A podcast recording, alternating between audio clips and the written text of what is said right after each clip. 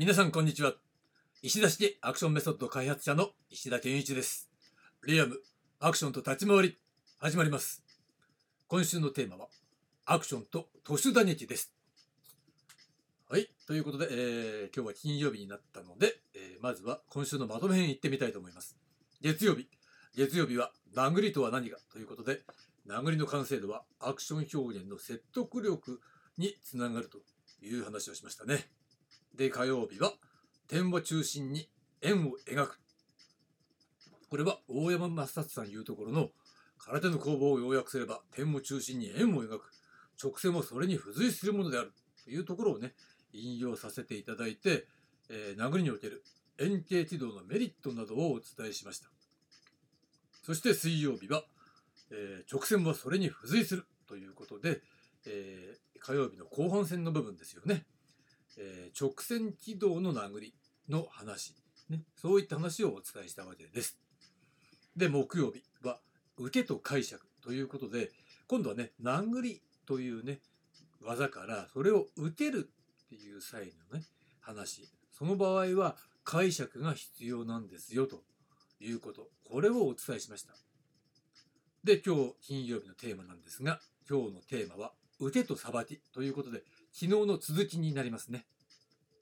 で、まあ、解釈と裁きの関係というものを、えー、お伝えしようと思うわけなんですが、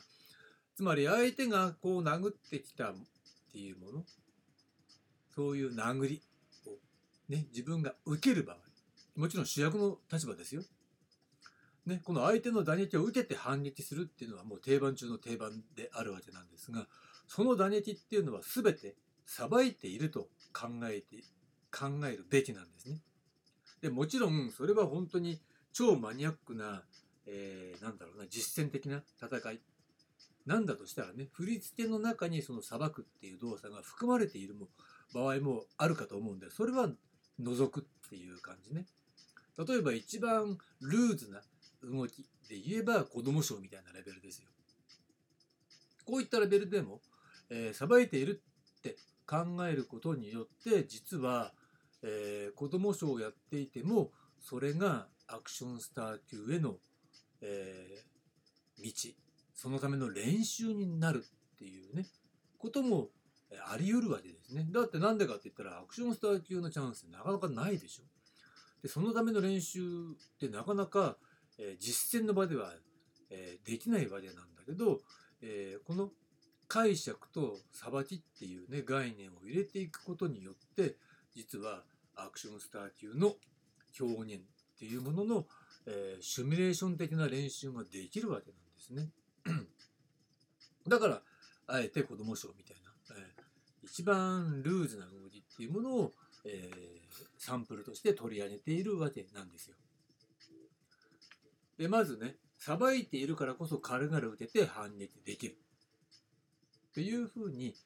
えー、考えるべきなのね。で、圧倒的に強いから、さばかないでも片手で軽々軽々受けれるのではないっていうこと。うん、そこはしっかり押さえておくべき。そう思った瞬間に、えー、形は良くてもなんか軽い動き、形だけの、えー、子供賞の中でも種類としては歌舞伎っぽいような子供賞ってあるんだわ。なんか形だけは決まってるんだけどねそういう場合っていうのは大抵イベント会社所属のアクションチームの仲良しチームの中で、えー、上手い人たちがやってるみたいなねそんな感じになっちゃう。で、えー、それはダメなんだよねダメなのね。うん、だから殺気が足りないみたいな部分ってあるわけなんだけどまあ、それはちょっと脱線するから今回は扱いません。で、密かにさばいているから片手でも軽々受けれてると。そのように見えるだけっていうふうに考える。ね、これが解釈の一例なんですよ。で、裁くっていうのは相手の攻撃に対して自分の反撃のために相手に振り、自分に有利な状況を作るべく対処すること。これが私の考える裁きの定義ね。でこれはもちろん、えー、以前にも紹介した足原空手のさばきっていうねものを参考にして、まあ、アクションに、えー、使えるように抽象化して、まあ、解釈したもの、うん、ここでも解釈が入ってるんですね、うん、なんですよ。だから、えーパクってるわけじゃなくてちゃんと参考にさせていただいています。だけれどもだからパクってるわけじゃないの意味はだから全く同じじゃないよね。アクション用に、えーきちんとアレンジしてあるわけなんですね。だから共通点もあるけどそれ違うじゃないかって言われてもそれはまあアクションなんでっていうことなわけですよ。でそのあたりはもうねもういちいち、えー承諾を取らなくてもいいかなみたいなねところなんで先に行きたいと思います。で今さばきの定義ね。これ重要ですよ。これは覚えておいていただいてさばきっていうのは間合いによって3つに大別できるんですね。まあアクションの場合ね、と、え3つ、えー間合いの近い順に行くと順から行くと、えー間合い潰し。っていうのが一つあります。これは相手のね、動作の動き出しを狙って裁くことね。その結果、間合いっていうのは接近します。で、間合いずらし。2番目ね。間合いずらしっていうのは、打撃の軌道をずらす。または自らがずれることで裁くこと。これを間合いずらしっていうのね。と、間合いっていうのは、えー自分は、えー割と、えー横方向に動くことが多い。もちろん接近することもある。だから何とも言えないけど、えー接近だけじゃなくて、えーずらすっていうことにおいて、えー間合いが、え変わるけど大きく変わらない場合もある。これが特徴ね。で、え3番目は間合い外し。これは打撃の射程圏外に出ることで裁くことね。で結果間合いは遠ざかるということで、まあ実際の裁きっていうのはさ、例えば間合い外しだったらね、え射程圏外に出て、ね、相手の例えば蹴り足を避けてその蹴り足が着地する前にその蹴り足そのものを蹴る蹴って崩すとかそういうね、えー高度なことをやるんだけどまあそれをやるかやんないかっていうのはまた別ね。なんでかっていうとそれをアクション的に見栄えがすればやればいいね。だけど地味に見栄えがしないんだったらやる必要ないでしょ。だから、えーそのまんまは使えないていうようなことを判断することも必要なんだよね。もちろん試しにやってみるってこともいいと思うけどね。うん、だけど、まあ、間合いによって3つ、えー、大別できるわけです。だから、この3つのどれを自分はやってるのかなっていうことを、えー考えて、えー相手のね、殴りを軽々打てるっていうことが、うん、どのパターンでやってるかっていうことを考えることによって、え表現が変わってくるし、えー自分の中で常に解釈を入れていくっていうことが可能になるのね。じゃあやってみようか。例えば、間合い潰しだったら、相手の動き出しを狙ってさばくこと。ね、間合いは接近する。つまり出ながら、自分が出ながら殴っていくわけです。だから、えー昨日話したっけ？昨日、一昨日だったっけ？その迎えに行くか、昨日か。迎えに行くっていうことじゃダメだよね、ところ。これダメなんだけど、まさしく、これ間合いを潰してるんだよねっていう解釈で、えやりすぎない程度に出ながらっていうのは、これは実際はありなわけだよね。で結果、カウンターになるよね。打てながら殴っていくみたいな。うん。それは感情で言ったらもう怒ってるみたいなね。もう怒りを思いっきりぶせてやるみたいな。そういう表現の時はもう我慢できないからもう瞬間的にもうさばいてね相手の殴りがもう本当に打撃が発射させされる前振りかぶった段階でもう前に出て殴るぐらいの気持ちね。うん。それ間合い潰しだよね。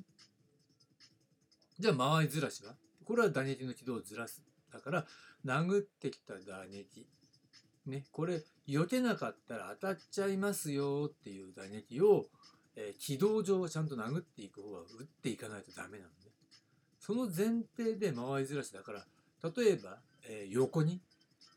えーアウトして、ずれて、ね、打撃のフォロースルー一番強いところ、えーインパクトゾーンっていうのをこのずらして、それによって片手で受けることができる。相手はもうインパクトゾーンをずらされてるから、それ自体でもうフォームが崩れてるわけだよね。だから簡単に、え片手で打てることができるということね。で、間合い外しは同じなんだけど、これは今度は逆に自分の後方にバックステップすることによって、えー、パンチが届かない状況だよねを作るわけだな。でこれも同じくインパクトゾーンをずらしてるから片手で軽く受けられるということね。うん、言ってしまうと簡単なんだけど、うん、そういったことを、えー、まあじゃあ気持ちちょっとだけ入れるとするじゃない。そうなっただけでも表現の意味合いが違ってくるんだっていうことをこれ理解しないと、えー、立ち回りの高度な都市格闘の立ち回りっていうのは永久にうまくなりません。っ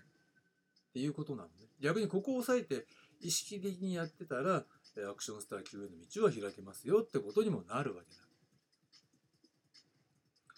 で、えー、今言ったのがこれ解釈なんだよね。だからリアリティを加える場合の根本的な考え方なの。だそのリアルかリアルじゃないかっていろいろあるけど、えー、ディフェンスっていう点においては、えー、この裁くっていう考え方概念を入れていくかどうかっていうのが、えリアリティ。そこをどの程度入れるかだよね。っていうのがリアリティっていうことにつながっていくわけ、うん、だから子供賞だったら精神的に入れるっていうだけにとどめておく、うん、頭の中脳内の解釈だけにとどめておくっていうのはあるよね。でもそれでもやっぱり意味合いが違ってくるはず。で逆に、えー、子供賞じゃないようなんですよね。現代アクションの、えー、表現だったらその中でどういうふうに裁くかっていうことは振り付け上、えー、指定されていないのであればね。そこは自分が解釈してやるべきなんそうなった時に、まあ、例えば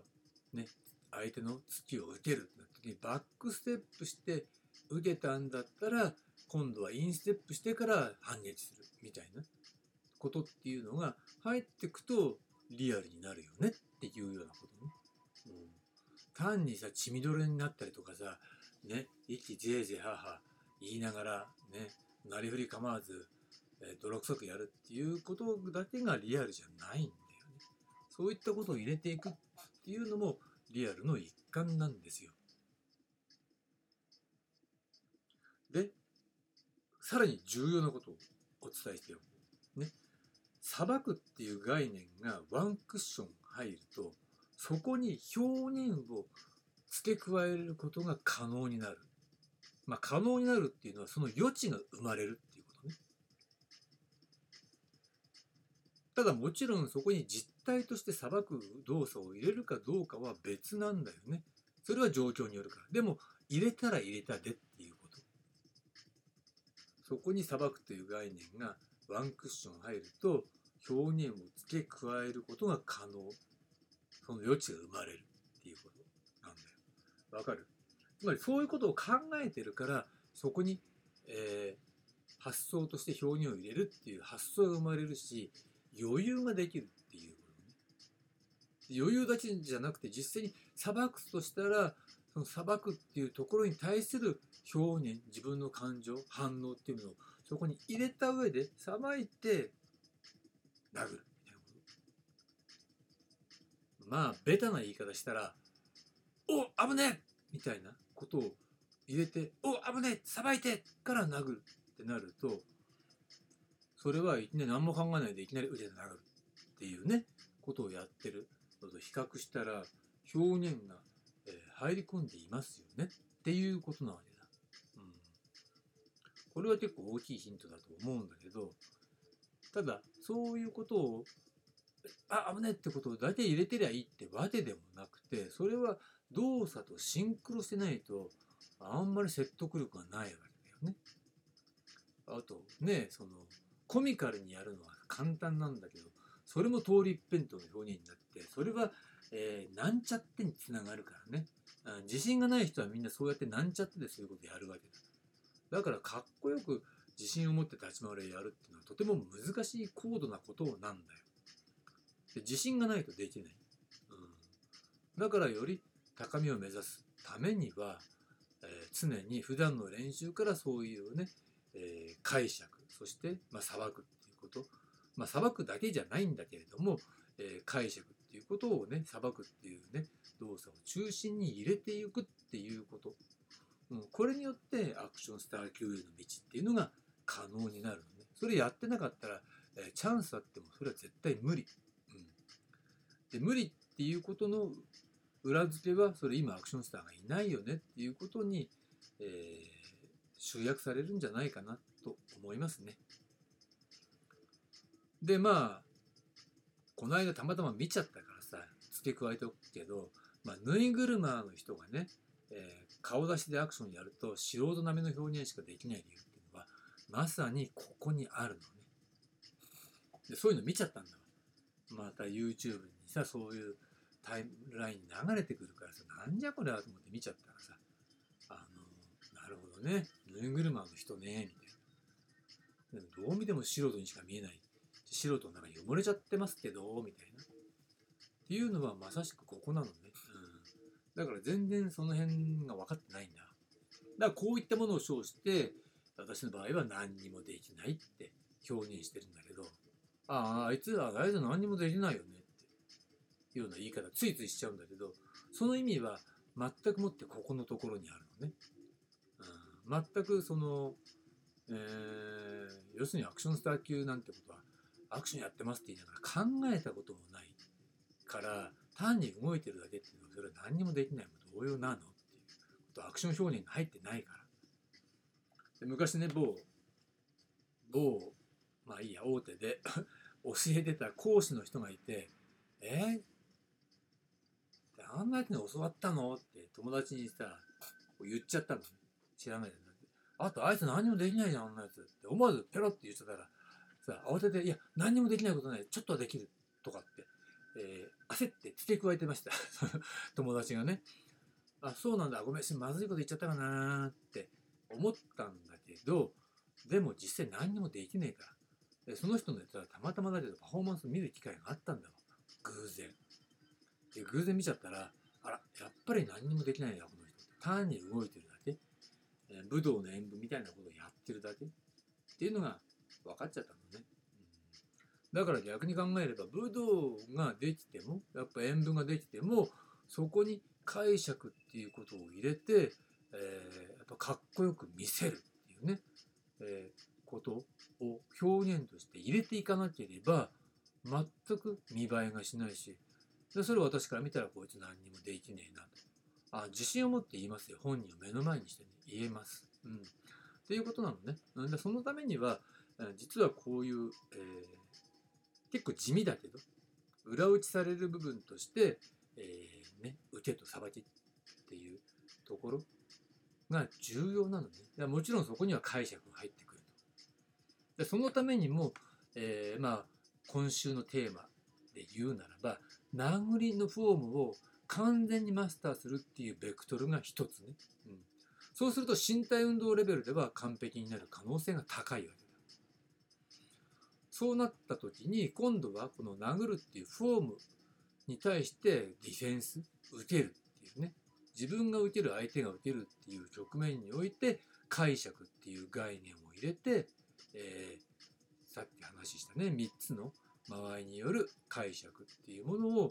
えー、基本としてね加えながら、えー、イメージの中で解釈してやるとか実際に、えそういう解釈を入れて動いてみるみたいな練習をしていくっていうことによって、えー、究極的には余裕が生まれるのね。精神的なもしくは情報処理的な余裕が生まれる。余裕が生まれるから表現を入れ込むことができるんですよっていうこと。で表現っていうのは意識的に入れ込んでいかないとダメなんですよ。だけど身体運動が高度になればなるほど表現を入れる余裕余地っていうのが少なくなってくるのでだから難しくなっていくのね、うん、そういうところが重要なんですよ。まあそんなわけで、えー、とても重要な、えー、これ有料級のね、えー、アンブレイカブルの会員にしか教えないような話を今日一部しちゃったわけなんですが、まあ、今日のテーマ「受けとさばき」えー、ここまでで終わりです。では、えー、今週のテーマ、アクションと都市打撃、えー、これまでにしたいと思います。はい、ありがとうございました。